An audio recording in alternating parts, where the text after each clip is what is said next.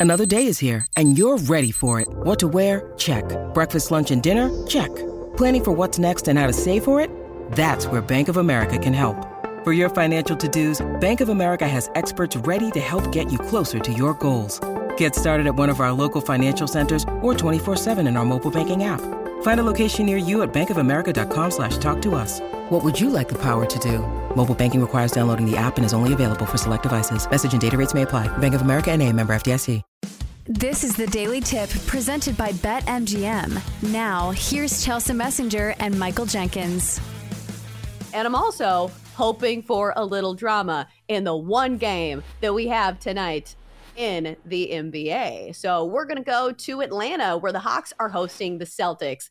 The Celtics now have a trim three games to two lead in this series. And it's Boston laying six and a half. This line has moved from five and a half. So, Jenks, I think people are feeling that the Celtics are going to end the series tonight in Atlanta. Are you on the Celtics train tonight? No way. I if I did bet it, I would bet Boston. But I don't know.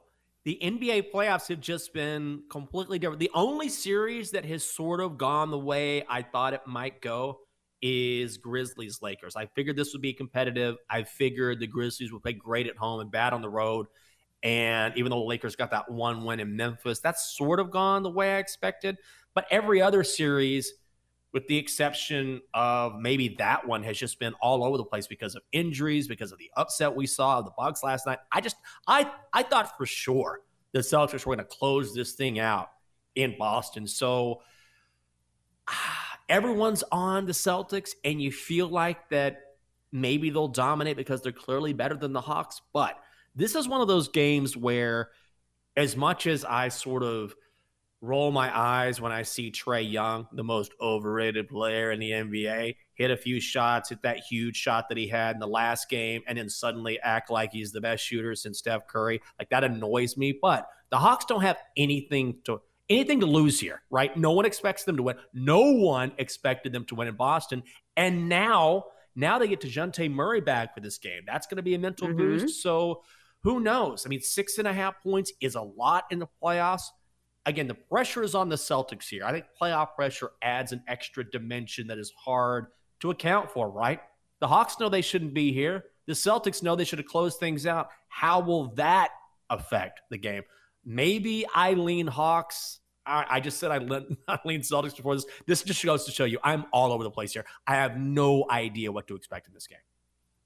Well, if you don't like a side or a total, which I should mention, the total in this game, 231 and a half, maybe look to some players that have big games because here's the trend that I've been writing. Superstar players facing elimination. Do you think that continues to be a trend tonight with Trae Young over 27 and a half points? because we saw it in, you know, three games in a row now, except for Donovan Mitchell, which his points prop was way too high anyway. It was 30 and a half. Uh, mm-hmm. But we mm-hmm. saw it with Trae Young last game, scored over 30 on the brink of elimination. We saw Anthony Edwards hit his points prop on the brink of elimination, even though he did eventually lose that game. And then last night, we saw Ja Morant go way over his points prop, or not mm-hmm. way over, but he went over his points prop of 27 and a half on the brink of elimination. So Jenks do you think this is a trend that continues tonight? Or would you say, hey, DeJounte Murray's back in the lineup? Maybe that's a landmine.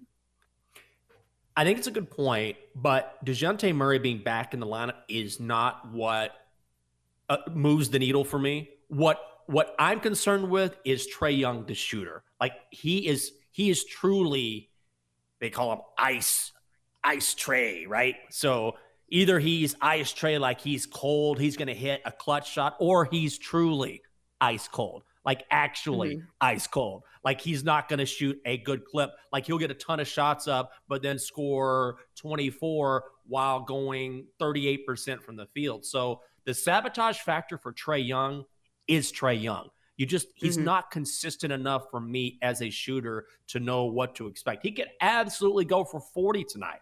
No question.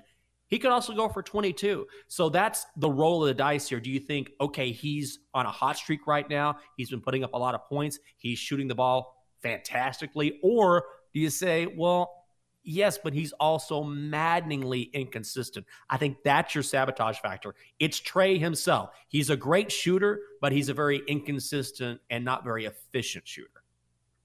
Also, one would think that there would be some kind of defensive adjustments, you know, from yeah. the Celtics here because now they've got to get their butts in gear. They cannot have the organizational arrogance that it's felt like they've had against the Hawks in some of these games because the series is 3 2. It's not like, you know, it's cruising on a Sunday with the wind blowing in your hair. You got to win a game here. Uh, so I think for me, I would still stick with it just because mm-hmm. the opportunity's been there. He shot the ball 33 times last game shot 13 threes. So even if he's not shooting shooting at a pretty high clip, the opportunity is still going to be there. And like I said, if your season's on the line, I would think that your team is going to go down in flames riding the hand of your hottest shooter or your best player, you know. So I still think it's a good play. But let's look at the other side for a second. Jaylen Brown, which I wanted to bring him up because he's had a couple of big games, uh, posting scores of 31 and 35 in each of the last two games. And also, he's a guy that's from Georgia.